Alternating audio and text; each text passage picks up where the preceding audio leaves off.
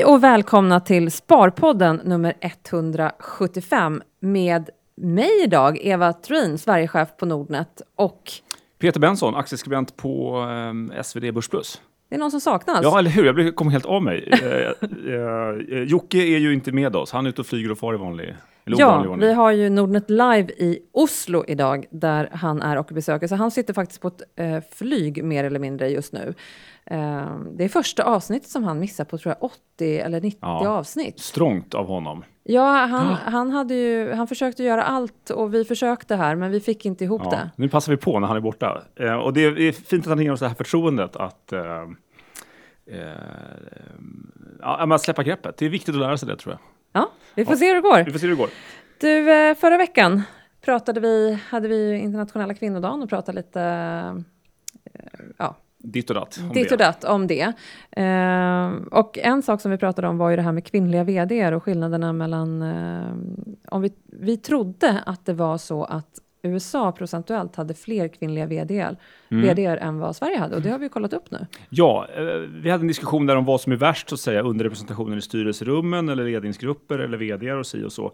Eh, och, och eh, jag tycker att det är mest anmärkningsvärt i ledningsgrupper och framförallt på styrelse, eller förlåt, på vd, vd-stolen. Styrelsen är ändå 30-31 procent eller någonting. Det är inte så dåligt. Det är inte så att en, en kvinna är en sällsynt sajt Nej. i ett styrelserum. Men på en vd-stol är det sällsynt. Och i Sverige var det då 5 procent. Och i USA är det 5,8. Så, Så de är bättre helt enkelt. de är bättre. Mindre dåliga, eller hur man nu vill se det. Ja, precis. Det är väl inte Ja. bra egentligen, Nej. men, eh, men eh, Varför tror du att det är så? att USA är bättre. Ja. Ja, jag skulle ju, min uppfattning är ju inte att de egentligen har kommit längre. Jag vill ju tro att vi har kommit längre när det gäller eh, jämställdheten. Men uppenbarligen, just när det gäller de här högre positionerna, jag skulle säga generellt eh, på mellanchefsnivå så, så ligger vi nog ganska långt fram. Mm. Men eh, ja, det tror jag också. Men, Men- där tror jag i och för sig också att USA Ja, ligger långt fram. Så jag tror inte att de på något sätt är sämre där. nej, jag vet inte. Nej. Jag, jag, det var ju en känsla vi hade och det är också som vi reflekterade över förra gången att, att man har en känsla, man ser väldigt mycket kvinnliga Mm. vd i USA. Nu var ju det också, de är ju många, många fler, men Ja, men procent är procent. procent är procent och det stämmer. Eh, En tolkning skulle kunna vara, antingen kan man tänka sig någon sån här eh, nätverksgrej, att det är mycket gubbar i nätverk, men det är i USA också kan trycka. Men, men en personlig fundering är om inte det här med jante-mentalitet spelar in. Att det är liksom lite mer stigmatiserat i ganska stora grupper att liksom ge järnet på karriären och jobba hårt. Och det är liksom, vi, vill inte, vi vill inte säga att det är så, men jag tror ändå att det är så att, att att det finns lite mer sneda blickar på folk som satsar järnet på sin karriär och säger att jag försakar allt annat och satsar på min karriär. Det gäller Ja, men- både kvinnor och män, men det gäller... I högre utsträckning kvinnor. Och Ja, sen- det, det sen finns är överhuvudtaget. Det är, men inte, ens män, in, inte ens för män är det opportunt att säga sånt liksom, i Sverige. Jo, men det skulle jag nog säga. Ja, men jo, men det kan det nog vara. Men, men Inte jag, lika, tycker, jag ja, tycker att det inte bör... lika mycket som i USA, det är det jag menar. Nej, men jag tycker att det bör ändras och, och jag tycker att... Eh, eh, jag känner ju i de nätverk som jag är med i att vi, vi försöker verkligen liksom, stötta andra Mm. kvinnor. För det har också varit en sak där vi har varit väldigt dåliga på. Att man har inte backat andra kvinnor. Utan eh, tjejer har varit rätt dåliga på det. Och det är ju verkligen någonting som vi vill ändra på. Mm. Och eh, också kvinnor emellan. Försöka lyfta andra kvinnor på ett annat sätt. Och det tycker jag har blivit en jätteskillnad de senaste åren. Men det finns fortfarande mycket kvar att göra. Ja, du säger det. Spännande. Ja. Ja. Men det händer ju, det, det är mycket diskussion kring det här just nu. Ja, det och det är, det. ju, det är ju på sätt och vis bra. Vi sa ju att det skulle inte behöva befinnas en sån här dag egentligen, utan det här borde vara ett ämne varje dag. Och det är, jag är glad att se att det fortfarande liksom Mm. diskuteras kring det här. Eh, Öhman hade ett event igår. Jag var själv, hade själv inte möjlighet att, att vara där, men där man pratade just om pengar och jämställdhet. För det är ju också ett intressant ur ett investeringsperspektiv. Går det att tjäna pengar Mm. eh, på jämställdhet? Eh, och det vet vi ju Mm. att det går. Men de tog med sig tre saker som jag tyckte var liksom bra reflektioner. Att bolag med minst tre kvinnor i styrelsen har högre avkastning på eget kapital och bättre vinst per aktie. Mhm. Det var en, liksom, en finding under den här Inom dagen. globalt då. I Sverige är det många som knappt har fler än tre Ja. styrelseledamöter. Totalt menar jag. Inte Ja, jag antar att det här Ja. är en global eh, Ja. utblick. Eh, länder med kvotering har inte fler kv- kvinnliga vdr. Nej. Och det är också en bra reflektion. Jag är ju inte Nej. för kvotering. Jag tycker inte att det är rätt väg att gå. Jag undrar om inte det är så här substitut, liksom att du, ja, ja men nu har vi ju kvotering, så då kan vi köra på som vanligt på andra ställen. Ja, Kanske, jag vet. kanske, jag vet inte. Jag, tycker, jag gillar inte när man Nej. reglerar in sånt. Sen så ibland kan det bli ett nödvändigt Mm. ont. Men jag tycker, eh, jag tror inte att det är rätt väg att gå. Och sen så var det också att om man tittar på hur jämställt bolaget är, eh, att det kan vara en bra temperaturmätare på hur i framkant bolaget befinner sig även inom andra områden. Mm, just det. Ja, men det tror jag verkligen. Det var det vi pratade om förra gången. Jag tror det, det är en markör för hur, Mm. hur, hur, eh, hur mossig eller hur framåt du är. Ja. Du, ehm, eh, eh, sen snackade vi lite om det här med, med invester, hur det är på investerarfronten och det är ju som, det är också som vi trodde då, det är väldigt dåligt. Ja. Jag hittade någon artikel och av 9100 hedgefonder så var det bara 490 eller någonting sånt där, eller mindre, 430 någonting, som hade kvinnliga förvaltare. Det är helt sjukt att det är så mycket hedgefonder. Det är min första reflektion. Ja, jag vet, jag vet. men, men, eh, men eh, ja, nej, det är ju en, eh, det är ju en minoritet kan vi säga. Ja, det är mindre än 5 procent. Ja.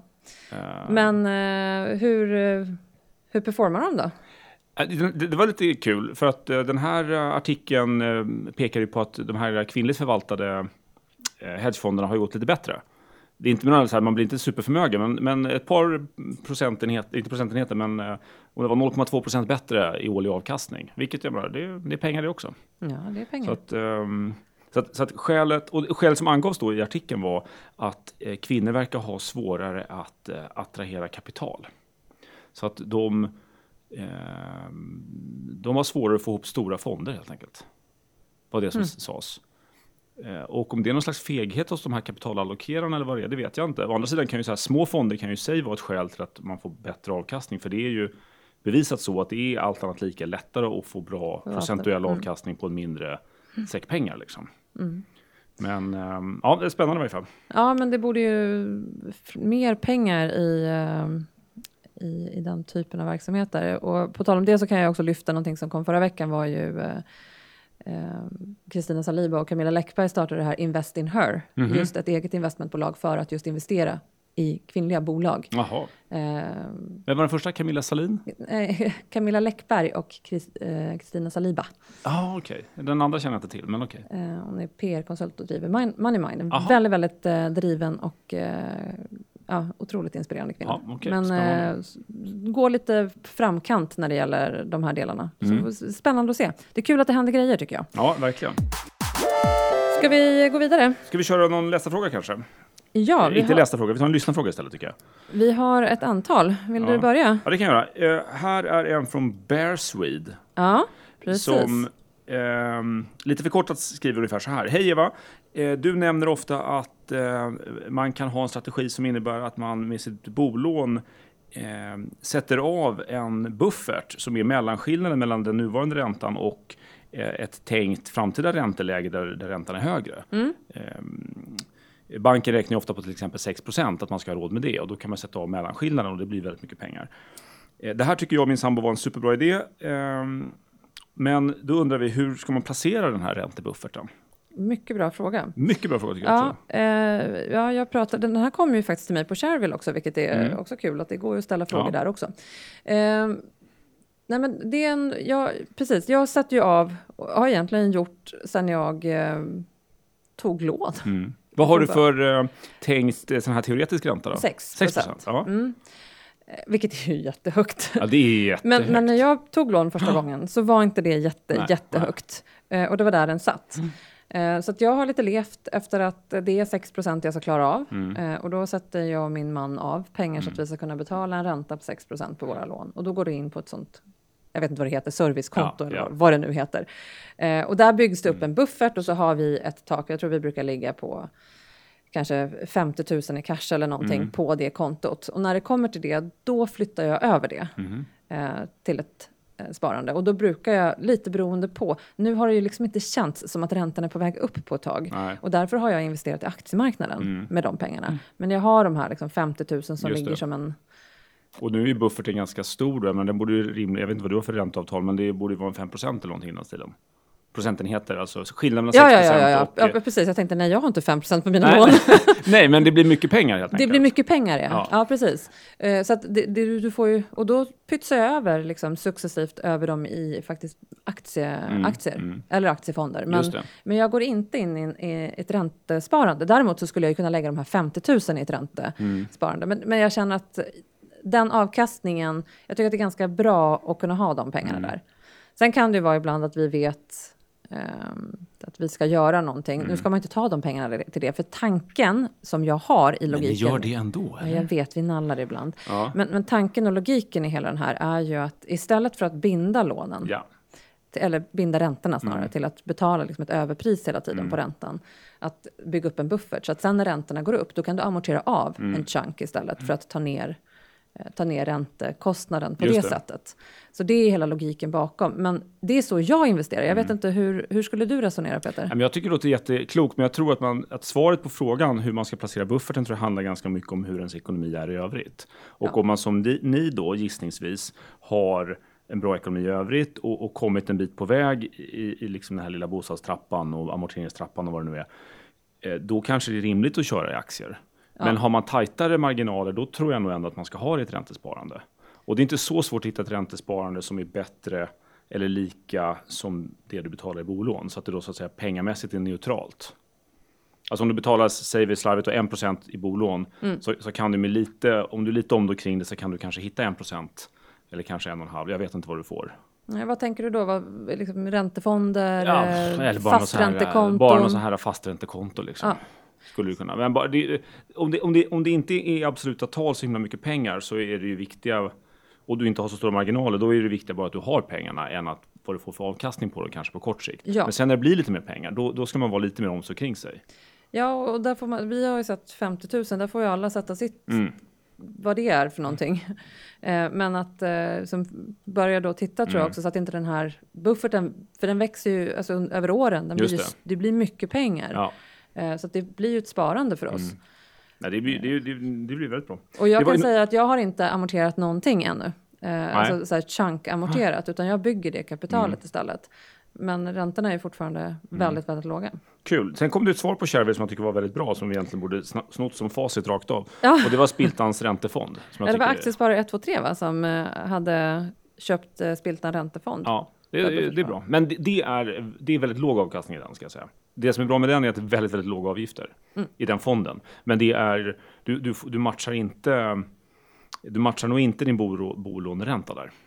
Nej. Så det blir lite ett minusspel då kontra att amortera, det är det jag försöker säga. Ja, men, men kanske, kanske om, man har, om, man inte, om man vill ha lite mer i räntebuffert Ja. och har tänkt att ligga där en, en period så är det ju bättre än noll Oh, på ja. servicekontot. Ja, så man får ju Jajamän. eh, titta på det så. Eh, ha, eh, här kommer en annan lyssnarfråga. Eh, läser ni någonsin hållbarhetsredovisningen i en årsredovisning när ni tittar på ett bolag? Ja, det är, en, det är en bra fråga. Den här fick vi på, på bloggen. Jag tycker att hållbarhet är väldigt relevant. Precis som jag tycker jämställdhet så tycker jag hållbara bolag också är liksom Mm. viktigt att titta på. Jag grottar ju sällan ner mig i rapporter, utan jag läser ju på bolagen. Jag läser ju kanske mycket andras analyser av bolagen, men där jag vill liksom fånga upp ehm, den här delen. Så jag ska inte säga att jag grottar ner mig just i hållbarhetsrapporterna. Nej. Med det sagt tycker jag fortfarande att det är viktigt, men jag grottar inte ner mig i några Nej, nej, rapporter. Men just det, gör ju däremot du, Peter. Du, det är ju ditt jobb. Ja, eh, precis. Eh, och eh, Ehm, eh, jag är ju inte något speciellt sån här fantastiskt god människa. Jag kan ju ärligt säga att i den gamla världen, då läste jag ju aldrig hållbarhetsrapporterna. Alltså verkligen aldrig. Det var någonting man bara bläddrade förbi. Sen, sen så visste man till vissa bolag så är det här eh, att de, man vet på andra vägar att de är dåliga eller har problem eller att det här är en viktig fråga. Men, men svaren hittade man då inte i den här hållbarhetsrapporten för det var mest massa plattityder och, och massa text sida upp och sida ner om att vi följer olika regler, vilket är liksom helt självklart. Vad ska man annars skriva? Vi följer inte reglerna eller? Eh, Men nu har man ju sedan några år faktiskt ändrat om det här, så nu är det någon slags integrerad hållbarhetsredovisning. Så att nu ska hållbarhetsarbetet eh, så att säga genomsyra och vara helt utsmetad i hela verksamhetsberättelsen eh, och i, i hela årsredovisningen. Och jag tycker faktiskt att det är kanon. Jag tycker det är jätte, jättebra. Och, och, och jag... mm, eh, Jag läser liksom hyggligt mycket årsredovisningar sådär till. Och, och, och, man ser dåliga exempel, gör man ju alltid, men jag tycker man ser flera exempel där man gör det riktigt, riktigt bra. Så Volvo eller Trelleborg, vissa av bankerna gör det jättebra. Ehm, eh, där man helt enkelt liksom får in det här på ett naturligt sätt utan att det känns krystat och utan att det blir för så här byråkratiserat. Mm. Vad är det liksom, vad tycker du är relevant att titta på då i de här hållbarhets... Ja, men det som är, nu är de inte längre, du kan inte hitta dem som en avdelning i årsredovisningen oftast, utan det är liksom insprängt under medarbetare. Om du då har två sidor om mm. medarbetarna mm. så finns det där. Eh, våra kunder, då finns det där. Våra leverantörer. Vad är viktigast då, att titta på? Eller är allt lika viktigt? Ja, men återigen, då, då tycker jag så här, då, då, har man ju alltid en föraning om liksom, vad är bekymren här. Om vi skulle ta en bank så skulle det vara någonting med regelefterlevnad kanske, eller högräntutlåning, mm. eller vad vet jag. Så det är olika från bolag till bolag helt enkelt, vad som är de, de eh, eh hot topics. Liksom, sådär. Hot top. Ja. Eh, men, men, men jag tycker den här förändringen är bra. Eh, ofta sådär. Eh, jag gillar det. Integrerad mm. rapportering.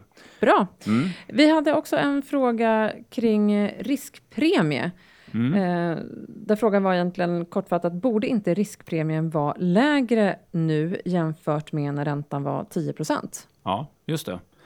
Eh, det var, eh, frågan var egentligen ganska lång och, och du kortade ner den här ja. nu Eva, men, men tanken var så här att eh, traditionellt då liksom från Hedenhös och framåt så har man ju tänkt så här, men räntan i samhället är en 5-10 procent och så har man 5 procents riskpremie för att investera i aktier. För man behöver mer, mer, eh, eh, mer betalt för att ta större risk helt mm. enkelt.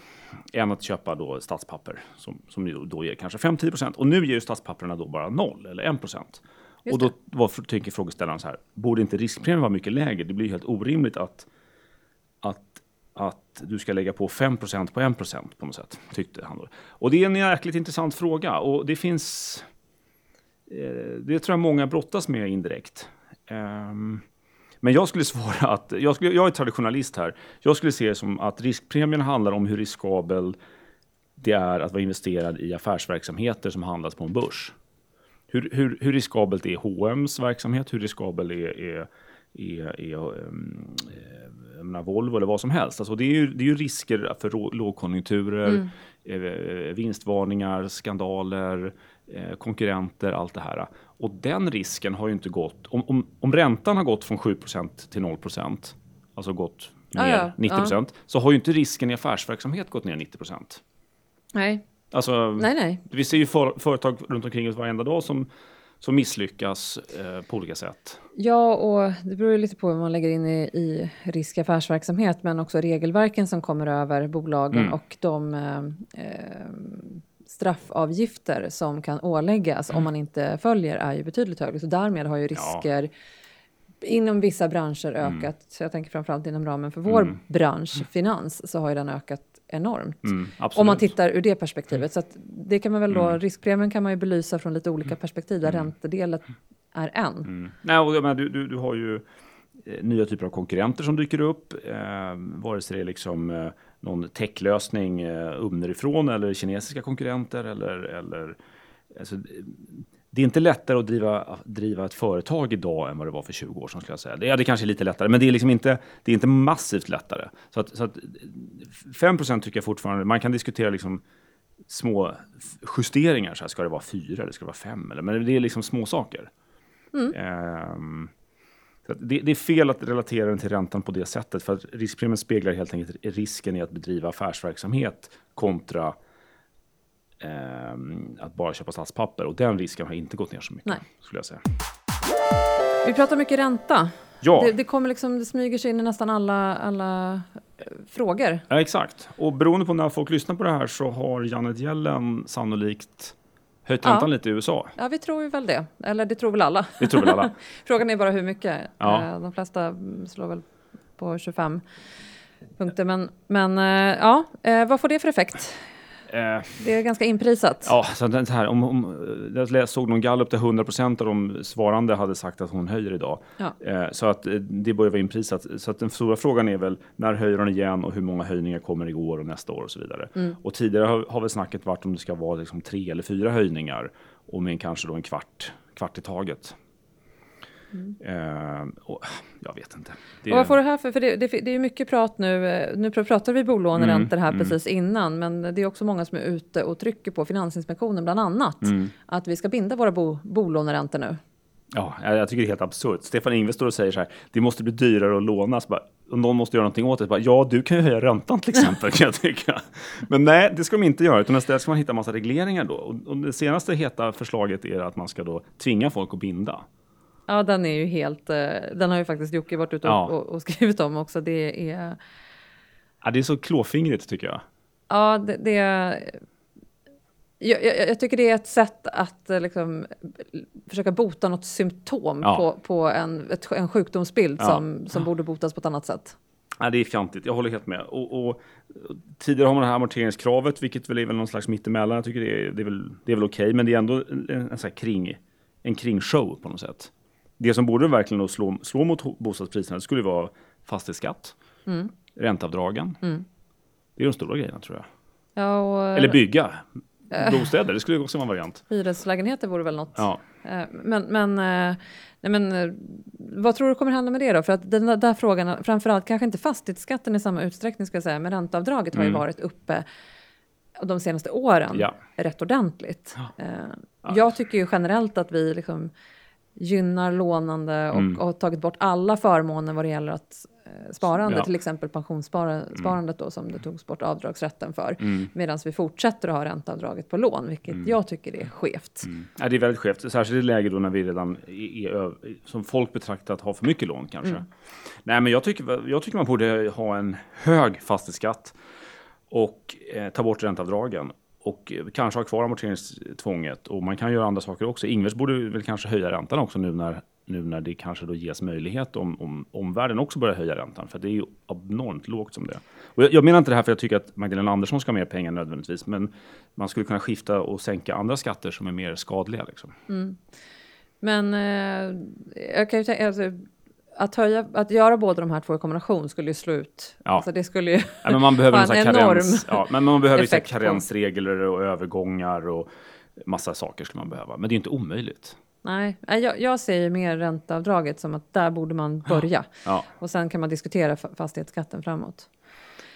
Så Men, att, eh, ja. ja, spännande. Mm. Ehm. Jag tänker också någonting som, nu switchar jag ämne, men det var bara för att det är ju så högaktuellt just nu kring eh, IPOer igen. Vi har pratat om det i Sparpodden många, många gånger, men det, det kommer ju lite i vågor det här med, med nyintroduktioner. Som mm. det, och nu är det ju... Rullar in nu rullar det in kan vi säga, kan jag säga från och med nästa vecka. Då, mm.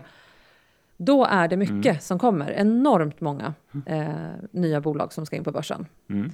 Det är vad, kul. Ja, vad, vad, tänker du kring det här?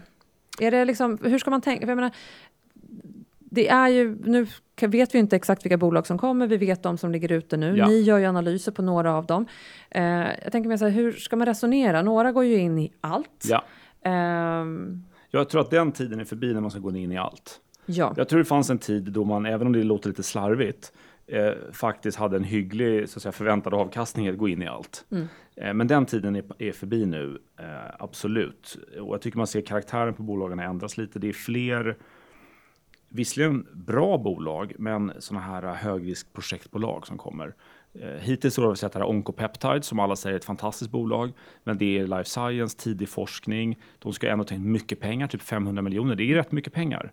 Och särskilt eftersom det är en typ av aktie som inte så många större investerare intresserar sig för.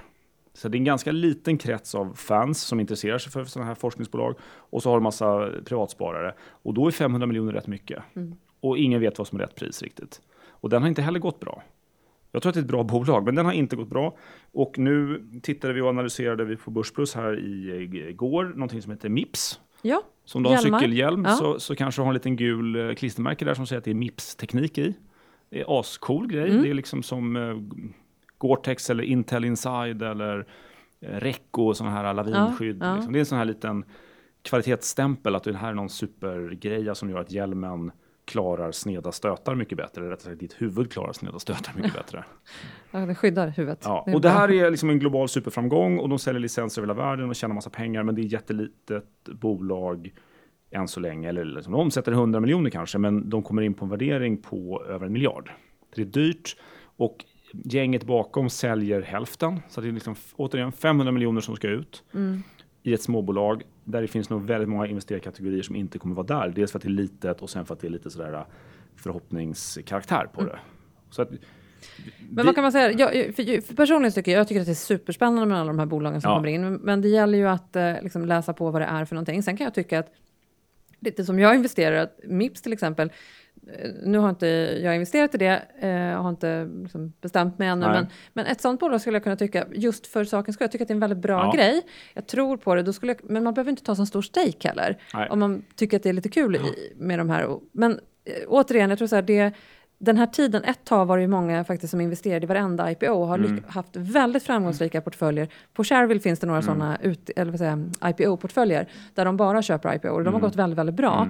Eh, just nu tror jag att man ska vara lite mer Ja. vaksam och, och ha koll på bolagen eh, när man investerar i dem. Och, men det kan ju vara en kul strategi på sitt sätt, men jag är ju mer långsiktig så att jag Mm. tittar ju mer och väljer sådana bolag som jag tror liksom, ja, Ja. både kan ha ett värde och jag, menar, jag tror att den här Mips skulle kunna användas i andra delar också, utöver cykelhjälmar. Mm. Eh, Ja, de, de, de ska in i massa militärhjälmar och, Ja. och vad vet jag. Men vill de då? Men, men, men jag tycker man ska tänka lite grann på värdering tycker vi alltid är jätteviktigt, men Ja. det är ett kapitel för sig. Eh, men sen har vi det här med liksom hur, stor, hur stort är erbjudandet? Hur, hur, och, också vad gör eh, insiders? Säljer de aktivt egna aktier Ja. eller är det här nyemissionspengar? Det tycker jag spelar viss roll också. Mm. Eh, vi var supernära att sätta teckna, ge tecknarråd på Mips. Men vi vacklade på mållinjen just för Mm. vi tyckte att det kändes lite olustigt att de säljer så mycket. nu, nu fokuserar vi väldigt mycket Ja, på Mips. vet. Men, det är mer som ett exempel. Jag tycker den här, liksom, den här eh, så säga, emissionstekniska frågan, hur mycket säljs och av vem, den tycker jag är ganska viktig. Ja. Särskilt så här sent i cykeln. Och om, om man är lite så osäker på värderingen, vilket man alltid blir med sådana här små fantastiska tillväxtföretag. Liksom. Och gå in och läs prospekten, Ja. tycker jag. För man får väldigt mycket information i dem och Ja. det är många som kanske inte gör det. Eh, Ett, bara- ett tips om, om man ska vara lite sådär, äh, det är att läsa hela prospektet är mycket begärt för många för det är över 100 sidor ofta. Ja, men... men- det finns en slags rut, några fem, sex sidor i början med någon slags rutsystem där de lägger upp den viktigaste informationen. Det är den jag läser. Bra, bra Eva. Det är det jag menar med Ja, att läsa bra. prospekten. Ja, men då så, då är vi det överens. är min, det är min liksom, som jag sa, jag grottar inte ner mig i rapporter, man läser liksom de här sammanfattningarna, för det, Ja. det, det blir för mäktigt. Ja, det är men då är liksom- vi helt överens. För de, de där Det- rutorna kan man faktiskt läsa. Ja, jag. eh, men jag tycker att det är bra att inte bara gå in och teckna. Det blir också roligare att äga bolagen om man förstår vad de håller på med och har lite mer koll. Indeed, Eh, verkligen. Ja. Men du, eh, är det något mer som du känner att du har på hjärtat? Annars så tror jag Nej, att vi säger eh, att eh, Vi saknar väl Jocke lite grann, men, men inte värre än att det här har väl funkat va? Lite grann. Ja, men det får, tycker jag att Ja. lyssnarna får svara på. Men vi ser i varje fall fram emot att få Jocke tillbaks nästa vecka med oss i Sparpodden. Och, eh, Vi men- kan ju på lite då, för då har vi en gäst faktiskt. Ja, Som är det. eh, min kollega på Svenska Dagbladet, Thomas Augustsson. Eh, som är eh, den bästa jag vet i varje fall på det här med Saab. Inte bilarna, utan flyg, eh, försvarsindustribolaget. Och även flygindustrin. Så vi, vi kommer att prata SAS och Norwegian och Saab. Kanske även Ericsson, för Thomas var den bästa, absolut bästa Ericsson-bevakaren förr i tiden. Men han har då bytt bransch lite grann. Spännande, då Ja. kan vi hinta om att det kommer handla om det nästa avsnitt. Så att om Jätteintressant. flyg intresserar er, då tune in nästa vecka. Strålande, då tackar vi för idag. Eh, Sparpodden avsnitt 175 och tackar Jon som kommer klippa detta avsnitt. Tack allihopa! Tack!